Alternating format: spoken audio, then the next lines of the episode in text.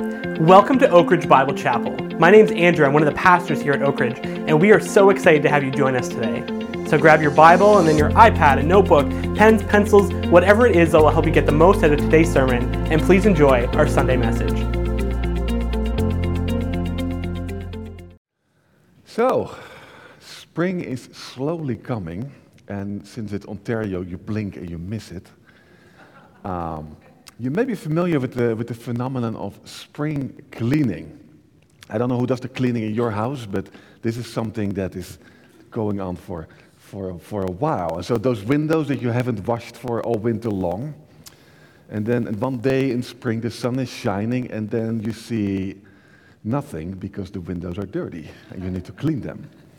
Uh, and then, then the, the, garage or the basement where you, where you piled up all those boxes and it was too cold in the winter. Well, now the temperatures start to get up and now it's time to, to clean up. It's time to clean up there. Or, or your closet where, where you have your winter clothes and now it's time slowly to get out your, your spring clothes, uh, uh your summer clothes. And so there's a cleaning that comes with, with the seasons. Time for spring cleaning. Now, this tradition of cleaning the house at springtime can be traced back to the ancient Israeli feast of Passover. Because at Passover, the Jews had to clean out their entire house. Well, not they had to clean out their house, they had to find something very specific. They had to find yeast. And yeast is for baking and, and for baking bread, and they had to get out of, get rid of all the yeast out of the house. Because the Lord had ordained that for seven days of Passover, it's a seven day feast, none of the Jews could eat bread that was leavened. So all the yeast had to get out. And this became a tradition to, to well, if you, if, you, if you clean out the yeast and clean out the kitchen, you might as well clean out the rest of the house just to be sure. I mean, I don't know who stores yeast in the, in the living room, but you never know what the kids do these days. So you clean out the house. And then there's actually a nice tradition these days that, that the kids look for the last piece of leavened bread in the house. And then they get it out there. That's our, that's our tradition of, of spring cleaning. And uh, religious Jews, they had to do this to get, to get ready for the feast of Passover. Because finding yeast would actually disqualify you from celebrating Passover. Now, we're going to read two passages of Scripture today. And it's, it's also a sort of spring cleaning if you want to but not of a house, not of any house, but of the house of God, of the temple there. And, and incidentally, not by coincidence, both are right at the Passover there.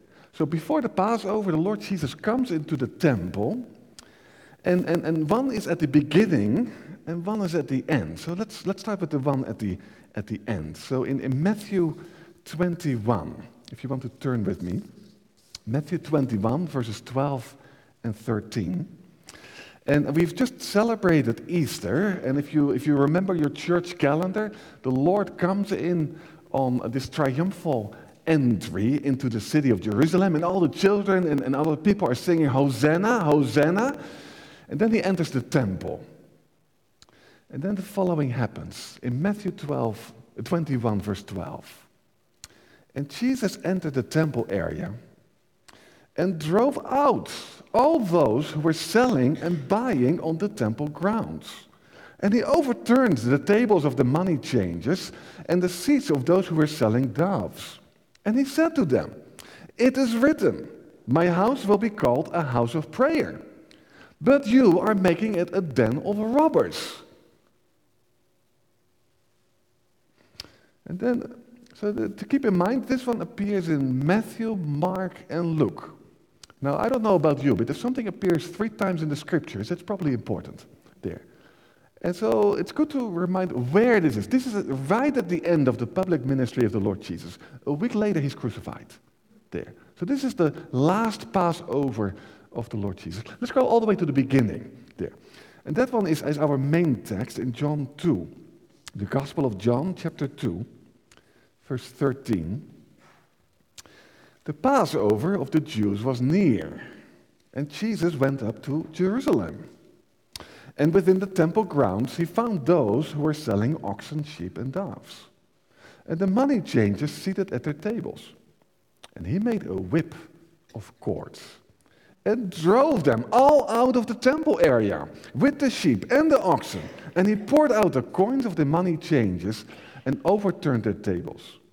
And to those who were selling the doves, he said, Take these things away from here. Stop making my father's house a place of business.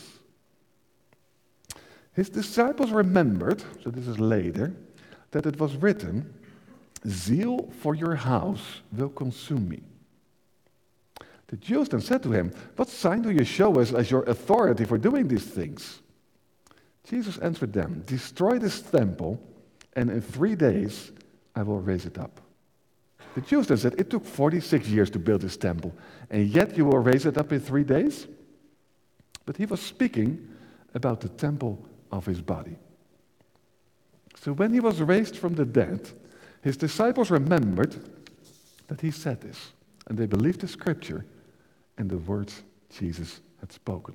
May the Lord bless his word, and may we do the same as the disciples. Who would have thought? Two times a spring cleaning in the temple. Now, I don't know about you, but when I read these passages, it makes me feel highly uncomfortable. This is not the picture of Jesus that I have in mind there. And, and, and, and, and I'm a non confrontational person until I had kids. Then I became a confrontational person. But this is too much for me. This is, this is like Jesus going, the Lord Jesus going into the temple and driving out rather violently, rather forcefully what happens in the temple. That doesn't square in my head with the Lord Jesus that I know or would like to think I know. And, and, so I have, when I read this, I have the tendency to, to lessen this a, a, little bit. Like, like he's going into the temple and he's saying, please get out. That's not what it says there. That's not what it says there. But it's, it's, it's, it's, it would be wrong to have this picture of Jesus in our head. And it, it, it's a very confrontational event. That's the way it's written. And it, it's very uncomfortable. And so then, if that does not fit with my picture of Jesus, I need not to adjust the text. I need to adjust the picture of Jesus in my head there. Now, there's another way that you can go wrong here. And there's people that take this passage and say, look, Jesus was a revolutionary. Look here, if there's things wrong in society, you can do action there. You can go in and you can change things. If people don't listen, let them feel it there. And you can take this out of context there and just focus on those two passages and say violent action is justified. And if, if, if, if you need to disrupt the status quo, that, that force is justified to counter social injustices. Now, that would be a wrong interpretation. I'm just going to lay that out there. That's not the way to read this, this passage here. Uh, for one, it ignores the most obvious. It's out of context. There's plenty of other scriptures there that points to, to other things that Lord Jesus said and did. And by the way, if you read these passages about what the Lord Jesus said about himself in there, that's maybe the more important thing there. Second, we don't read that the Lord Jesus ever tells his disciples, now you do the same there. So whenever there's a Christmas card sale in the church and you don't like it, you just throw Alice out of the building there. No, it doesn't say that. There. Alice is our church secretary. Don't worry. We don't read that the Lord does. it. Actually, we see that the disciples, after the Lord Jesus, they come to the temple and they stay in the temple for as long as there is a temple. And they hold the temple in high regard there. Now, third, if you really think that the Lord Jesus was this revolutionary character, and you just read that there is one cleansing at the beginning and one cleansing at the end, and there's three years in between, that would make him a very bad revolutionary, like a very ineffective, like a very lousy, like a, a revolutionary changes things. And if you need to th- change things twice, you're not very good at it, are you? So we, that is not the, the right interpretation there. Because apparently, between the first cleansing of the temple in John and the, the second reading of the cleansing at the very end, nothing has changed there. Nothing has changed. The sheep came back, the money changers came back. It was a bazaar in the temple all over again. Now, that is something to keep in mind. Because between this first cleansing and the second cleansing in John, oh, sorry, the, the one in John at the beginning and the one in Matthew at the end, there's three years there. And, and, and there's many similarities between these, these two cleansings, but the first one is, is obvious, like not much has changed there. So he does it once, nothing changes for three years, and then he does it again there. The money changers came back, animals came back, never left there. And then with that in mind, read the Gospels. And if you read and count how often the Lord Jesus came back to the temple there. And in John, it's actually quite often. He comes back in the temple there. And then just imagine, picture him going through those animals and uh, through those places with the money tables over, over there. And then he doesn't do it again. Or we don't read that he does. I don't think he does. There. How must it have hurt him to, to the core to see his father's house, meant to be a house of prayer, being desecrated like that? So why, do we only read that the Lord cleanses the temple twice? There.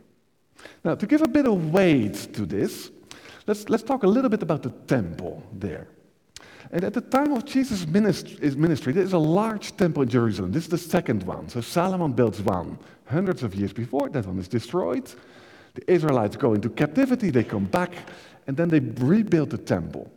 And that temple is just an, an, a small thing compared to the original that Solomon had built. It does not have the glory and all that. And this is about 400 years before this event happens.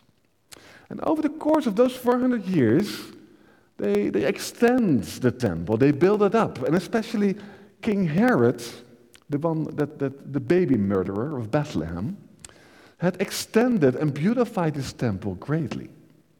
And it, it's estimated at this time that the, the entire area of the temple, so not just the temple house, but also the courtyard around this, was about one sixth of entire Jerusalem.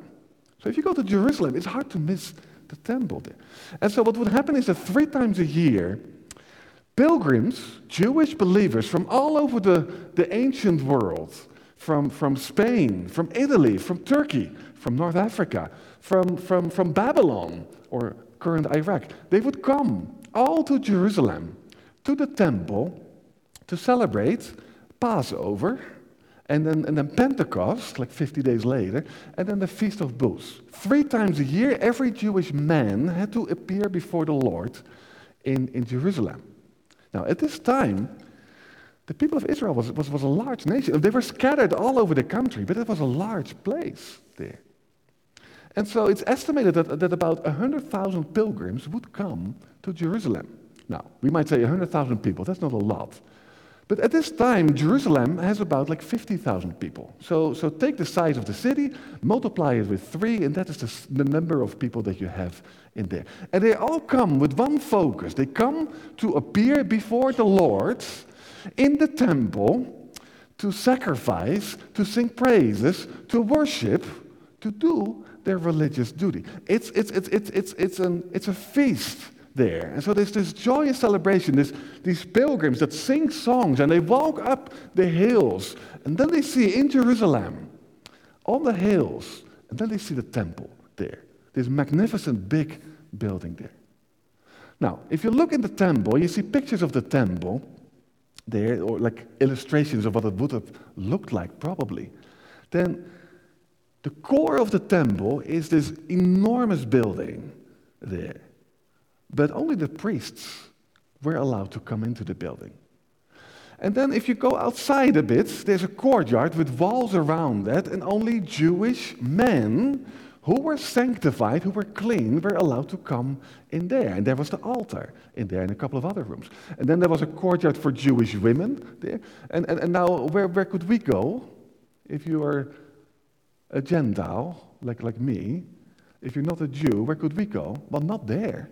Because around that were walls, and in, in those walls there were gates and there were inscriptions in, in, in, in all sorts of languages to say, uh, if you're not a Jew, you're not allowed to go past this wall. You read about it in Ephesians, this separation there. We were not allowed to go there. So where we, where were we allowed to go? Well, around this temple house, around this courtyard, around the temple, was an enormous courtyard of the Gentiles. Now, how big? 35 acres. And this was wild. Now, I don't know what an acre is, but it, it, it's, about, it's about, what did I write down? 85 ice hockey rinks. Now, I don't know what an acre is, I don't know what an ice hockey rink is, but this is large. This is enormous. This fits like 75,000, 80,000 people there. And this is, this outer courtyard of the Gentiles, this is where this takes place there. Because all those pilgrims that would come to sacrifice, they needed animals to sacrifice. Now, if you come from Rome by the boat, or if you come from Babylon with, with your camels, do you take your sheep with you? That's a bit impractical there. Plus, those sheep that you would offer for sacrifices needed to be without blemish. You couldn't sacrifice anything there. It needed to be the right, um, without blemish, the right, the right size and all that. That was for the priests to do so. So it was better to just buy your sheep in Jerusalem and know that what you would offer to the Lord could be accepted to the Lord there. And then there was the temple tax there. So every Jewish man had to pay a temple tax there. Now, you could not pay this with your Roman currency or with your, with your Ephesian currency if you come from Ephesus uh, there. There was a special currency that you needed to be paid, the holy shekel. Now, where did you get that? In the temple. So there were these tables of money changes where you could change your Roman currency, your denarius, or your Ephesus drachma. You could change this into the, the Israeli shekel, and you could pay uh, the temple tax there. So you can imagine lots of people need lots of sacrifices, lots of animals around there. We read about cows and sheep and doves. And then the tables of the money changers. You can imagine, you get the picture. This is a bazaar. This is a, a, a, a, a market. This is a bustling marketplace there. This is not like a church where everybody is supposed to sit quietly. Oh no. This is a pandemonium of, of noises there. And then you hear the sheep and you hear the cows because those animals don't keep silent there. Can you imagine a cow in the back? No, that's, this is, that's, that's noises everywhere. And I don't know if you've ever been in the Middle East, but people are not really quiet there. It's noise there. Now, of course, things get better the moment you pass those gates and you're actually on the temple courtyard because then all the, all the noises are, are behind you and you don't hear a thing. And then you can worship there. But this outer courtyard, oh, that's just noise and busyness there. Now, you might think to yourself, Nate, what's the problem here? Like, this is not happening in the temple itself. There's no, there's no idolatry happening there. Like, be pragmatic. Like, these people need sheep. Where do they get the sheep from? Like, uh, have a bit of sense there. What, what actually, what a service that you can, you come from afar and then you can just buy, buy the stuff that you need. You can buy it right there and then you just walk it inside and then it's being sacrificed. How economical there. Unfortunately, that is not the way the Lord Jesus sees it. John 2, verse 15. Jesus sees this bazaar in the holy temple. It doesn't say that he's angry specifically, people make that out to be. But it's very clear that he enters the temple, he sees everything that's going on, and there is something that sets him off there. He is indignant. It speaks of a zeal for the house of the Lord. Now, zeal indicates that you, that you, that you see something and you know you're right from your wrong. And you say, This is wrong, and, and, and, and, and you're going to do something about it right now. There. He made a scourge, a whip, and he cleared out the temple. Now, again, if you go to a marketplace like that, and, and you give a couple of whips to the, to, to the oxen or the cows there and, and to the sheep, you don't have to hit them hard, but they will walk there. And, and then you throw away a couple of tables of, of money changes there. Now, what would you do if you were there? Oh, you would run for the exit there. You would call the police if you had reception there. This is a mess there. People are, are, are, are, are, this is not a clean exit there. This is not a clean cleaning. This is, this is, this is chaos that happens here. This is not a clean evacuation. Now, note how it, say, uh, it doesn't say that he uses this whip on people there. But you can imagine if there is a, a very angry rabbi from Nazareth with a whip in his hand, I don't know about you, but I would get out. Uh, it's, it's, it's, a very threatening picture of this rabbi, and, and he couple has a, has a couple of, of, of, big fishermen from, from, from with him there. This is, this, is, this is not the picture of Jesus that you and I like to think about, I think. There. And he turned off the table. He's very clear get your stuff, get out there. This is not the place there. In John 2, verse 16, we read the why. And the Lord says, Take these things away, stop making my father's house a place of business. And so the Greek word for place of business is emporium. So whenever you go to the mall and you say uh, emporium there, it's the same word as being used here. It, it's a mall. It's a place, it's a place of business there. The second time around, so this is the first cleaning, the second time, after three years, when he goes back to Jerusalem, he's stronger. So in Mark, the Lord says that the temple is supposed to be a house of prayer. We read that in Matthew as well. But Mark adds to that, for all the nations. And again, this is the court of the Gentiles. This is the place where you and I could as come close to the temple as possible there. And then it would stop there. This is the place where you and I would pray and we would sacrifice it. And that's not possible because try to worship and try to pray in the middle of a Middle Eastern market there. I mean, God will hear you, but you can't hear yourself there. This is, this is, this is a mess. And, and, and, and then in, in Matthew, he quotes Jeremiah and said, The temple is now a den of thieves. Now, that's not a nice description. It's not a nice description of a church. It's not a nice description of a temple there, a den of, a den of robbers, a den of thieves there. Now, God Himself in Isaiah had desired that believers from all the nations, not the Jews, but from all the nations, would come and worship God in the temple there. And this was as close as the Gentiles could come in the New Testament and in the Old Testament there. But this was God's specific desire there. And actually, in, in the New Testament, we have an example of, of one of those believers who came to the temple. If you read in Acts 8, the eunuch from Ethiopia, you remember that story? Uh, he came to Jerusalem to worship. Now, he was not a Jew, as far as we know. So, how far could he get? Well, up to the wall of, of this separation of the courtyard of the Gentiles with the rest of the temple.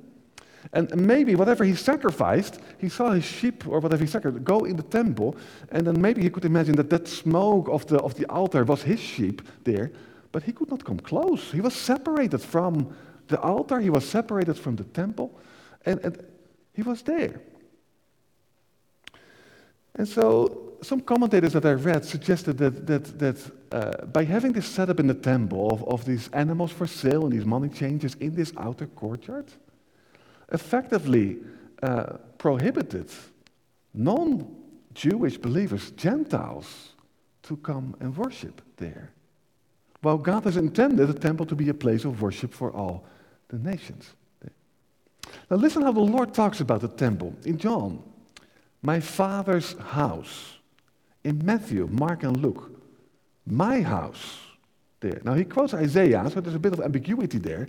But if you think about if the Lord Jesus is the Son of God, this is his house there. He is supposed to be worshiped there. Now, then you think about who is the Lord Jesus? He's the Son of God. He is intimately, like we, we read in, the, in 1 John, what we're going through um, with Pastor Josiah. He is the Son of God who from everlasting to everlasting is close to the Father. Now, if anybody knows what acceptable worship is, it's the Lord Jesus there. If anybody has heard the prayers over thousands of years from all over the world coming to heaven, it's the Lord Jesus there. No wonder that he was filled with a zeal for the house of his father. There. Now, it's easy to look at the people of Israel and say, yeah, they messed up there. But it's a sobering lesson for us as well. We can be so caught up in the pragmatical stuff of how to do church and, and worry about organizational issues that we sometimes lose sight of how we ought to behave. But what are we doing here in the house of God? There. We can worry about the sound or, or the way the guitars are tuned there. It can set people off there. We can, we can worry about whether the service starts on time, or even better, when the service finishes on time, more important. Whether, whether, whether the preacher has an accent or not uh, there. That we forget that it is the Lord Himself who invites us to come here to worship. And that it's the Lord Himself who invites us to listen to His, his word there. This is old, well, older hymn now. Um, I'm coming back like it's all about you, Jesus. All about you. Now, that is the pragmatic stuff. It can get worse. We can come here, and I can't see this, and you can't see this with me, but there's money, or the love of money, which is an idol. That's what the Bible says there. And both in the personal life of the believer and in the church, it's, it's always a struggle to deal with money there. You can be too strict, you can be too, too, too wrong in there. And, and if, again, if you read what the Lord says in Matthew and in Mark and in Luke, it's not subtle at all. You made this house, this temple, a den of thieves, a den of robbers. Now, imagine that you go online, you find some Google reviews for, for Oak Ridge Bible Chapel. Oak Ridge Bible Chapel is a den of thieves. That would not look good there. Or if they had Google reviews in the time of, of, of the Lord Jesus. This temple is a den of robbers there. That's what it is there. Stealing honor from God and enriching themselves on the backs of believers.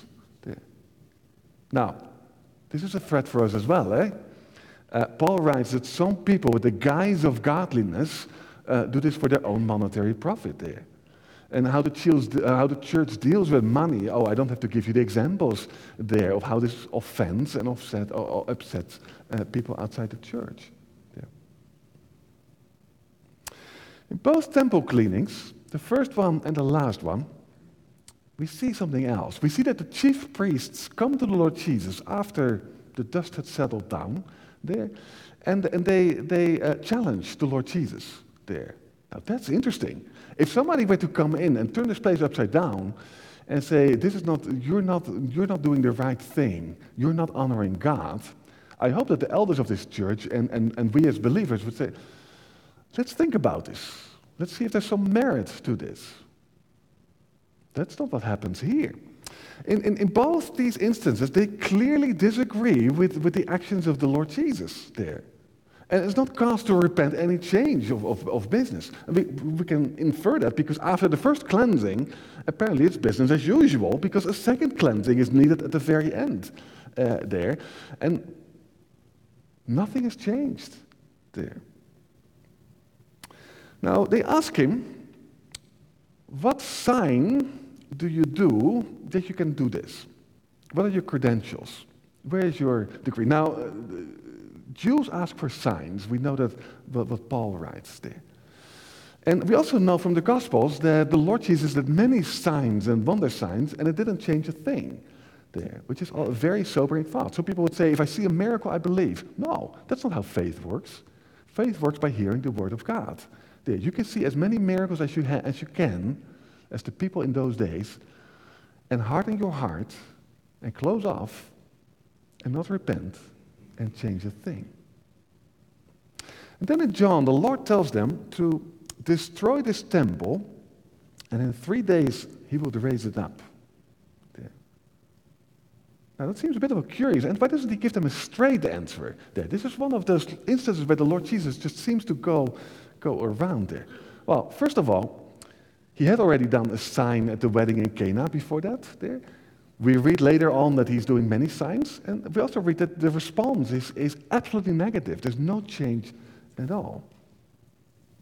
Now, second, the sign that he gives, the disciples say that this is not this temple, it, he speaks here of his body there. And then um, this sign actually points to his authority because the Jews did kill Jesus. His body died, and after three days, he rose from the grave there. And so that was a sign. So if you need a sign, why does the Lord Jesus do this? What does, what does give him the authority to do this? Uh, well, you have to wait a bit, but after three years, after the resurrection, that should have been the end of all opposition there. Now, notice, did you see how the Lord speaks about his body as the temple? There. That is significant there. So, when the Lord says, destroy this temple, when he speaks about his body, it points to a couple of things. One is that this temple, this enormous building right there, with all its sacrifices and its rit- rituals, is about to become ab- obsolete. Hebrews talks about this is a, a shadow of, of, of, of, of, the, of the real thing there. And the real thing is standing right there in the temple. The real thing is Lord Jesus himself there. And in the courtyard, against this backdrop of the altar, and against the backdrop of, of the sacrifice, and against the backdrop of the priests and the high priest there, the real thing is this small rabbi from Nazareth there. He is the real thing. And, and all of that starts to fade away in the background. And then you read in Acts later on that the disciples, after the Lord Jesus is resurrected, they still go to the temple. They're, they're, they're Jews, they go, still go to the temple, but it starts to break away. And 40 years later, the temple is gone. And the temple is still gone there.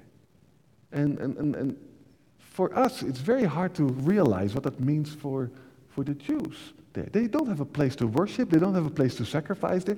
They can't hold the law to the letter of the law there. there. Now, for us, this is a tremendous blessing because the old is gone. And remember, this enormous temple, we could only go as far as the gates would allow us, as this barrier, as this wall could go there. We could not come any, any closer. And now all of that is gone there. And we are New Testament believers there. And, and now we have these blessings. And if you read that in, in the gospel, in, in the letters, excuse me, that we don't need any sacrifices anymore. That's amazing there. Our sins are forgiven. There's one sacrifice, Lord Jesus, that's every, everything that's been needed there. We don't need any sacrifice anymore. When you pray, we can come as close to the throne of God as possible. Now, again, in those days, how far could you go? Well, outside there. You could not come into the holiest of holies there. We can. We can there. And, and, and, and Jews and Gentiles used to be separated there. And then in Ephesians, Paul writes, This wall has been, has been gone. We are now one people uh, with, with, with God there. there. And so we can approach God intimately and call him Father. And so we don't need the temple there. Actually, we have to go out of that. That's what Hebrews said. It is a shadow, it's gone, it is gone there. We have something far better there. The second thing is, is that if you think about Lord Jesus' body as a temple there, uh, Paul in 1 Corinthians, he works this out. And he says, you know what? We are Jesus' body there. We are his temple. So where is the temple? Well, it's sitting right here. If you believe in the Lord Jesus, you are part of that there. We are part of his body, we are part of his temple. Now, that is and amazing and super scary there. Because it's, it's, it's amazing because there's so many blessings in that uh, that it's very hard to realize. But if you pause and, and just look again at these texts and you think to yourself, if the Lord Jesus was zealous for this earthly temple, where there was everything wrong, and he knew that it was going to go disappear, he actually says so. It's going it's going to be gone. And he was that zealous for that temple that he cleared out with a whip and turned it over. how much more zealous will the Lord Jesus be for his body and his temple there? So don't tread lightly that we are his temple, we are his body there. If the Lord is that zealous for something that is so corrupt there, how much more zealous will he be for, for us there? Now, if you, if you should tremble here a little bit, that, that's, that's the appropriate response there. That's the appropriate response. There. Now, it's true that the Lord is patient. And again, we see that. Between the first cleansing and the and, and, and second cleansing is three years. The Lord is patient there. And He's patient with you and He's patient with me. Praise God there. Now, that is not, not a call to sit back and relax, it's a, it's a call to work on our holiness in, in, in there. Uh, but the Lord is patient there. It's also true that the judgment starts with the house of God, He starts with His own there. So it's both. It's both a bit comforting and very scary at the same time. So we have a two handed call for holiness there. On the one hand, and on the other hand, there. On the one hand, here's a call for holiness in our personal lives, as well as in the church there. So let us examine our lives, our personal lives, just the same way that the Israelites, the faithful Israelites, cleaned up their house and put away everything that had to do with, with yeast. Now, what, is, what does yeast do? Well, it puffs up the bread there. That's how you get your fluffy bread. If you don't have yeast, you have those, those, those, those crackers there. So, what does this yeast signify? Well, it's everything that puffs up. So, so our pride there. And, and uh, so we need to practice humble humility, humbleness in, in there. So pride and boasting need to go. And love for money, that's, that's idolatry there. Now, if I know my own heart, uh, it needs to get out radically in there. That's the one hand, this call for holiness. And, and, and the letter to First John is a very good letter in this call for, for holiness. Now, that's one hand. On the other hand, uh, there is, let us develop a, a, love for the house of God there. And sometimes I, I, am afraid that we go a bit wrong there. We put a lot of emphasis on you need to be holy. And there are certain very strict churches that put a lot of emphasis, a lot of rules on that, and it may be a bit scarring there. But that's just one hand there. The other hand should be how do we, do we love the people of God? Do we love the household of God there? Because with the Lord Jesus, you see both there. Out of his love for the house of God, out of the love for his father's house, comes forth this zeal that this is not okay there, that this is wrong. That's why he cleared out this temple there. And so let us develop a love for the household of God. Are we looking forward to meet each other here? There? Or do you think, well, I'd rather do the live stream and avoid some of you there? Are we, are we easily persuaded to pray? And say, well, let's, let, let, let, the elders, let the elders do that. Like, I'm, I'm not, like, this should be a house of prayer. That should be the rule. It's great to have coffee. Let's pray.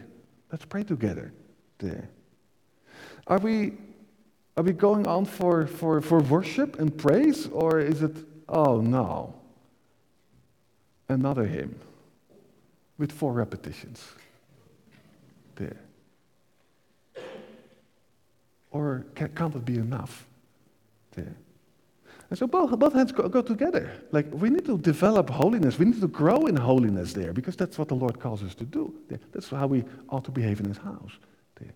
But by the same token, with the words of the psalmist, better is one day in your courts and, he's not even coming close. Eh? Is one in your courts, like far away. Like, that's already better than thousand elsewhere there. Now, that's, exagger- that's exaggeration. That is exaggeration right there for you. Better is one day in your courts than thousand. Do we have that love? Or do we, oh my goodness, 52 Sundays out of the year? Wow. Wow. So to close off, there. Spring cleaning. Before the Passover, there. I would like to give you one little gem there. If you read John, the Gospel to John, you read chapter 1, you see John the Baptist standing at the Jordan, and then he sees the Lord Jesus come. And then John says, That is the Lamb of God that takes away the sin of the world. Now, what was being sacrificed at the Passover? You have doves, oxen, or lamb. You could choose. A lamb. At the Passover, there is a lamb that's being sacrificed in there. And so when the Lord Jesus comes into the temple there, at the Passover there, it's, it's, it's very deep because here is the Son of God. Here is the Lamb of God that takes away the, son of, the sins of the world coming into the temple there at the Passover to celebrate this commemoration of the liberation out of Egypt, the liberation out of slavery and out of sin in there. And he is there, the Passover lamb. This Passover feast, who celebrate? Who, who are we celebrating that? We're celebrating the Lord Jesus there, the Passover lamb, the Lamb of God. And so then in 1 Corinthians 5, Paul writes, Clean out the old leaven, the yeast, get it out there, that you may be a new lump, just as you are in fact unleavened. For Christ, our Passover lamb, also has been sacrificed. Therefore, let us celebrate the feast, not with old leaven, not with the leaven of malice. Get it out, get it out. Spring cleaning there not with the leaven of malice and wickedness, but with the unleavened bread of sincerity and truth. Let's pray. Thank you so much for joining us today. For more sermons, blogs, and other resources, you can check out our website, oakridgebiblechapel.org. To listen to our weekly podcast, Word Processing, you can go to Spotify or Apple Podcasts or any other podcasting platform. Remember, you can always join us in person or on our live stream at 10:30 a.m. on Sundays. Thanks for watching.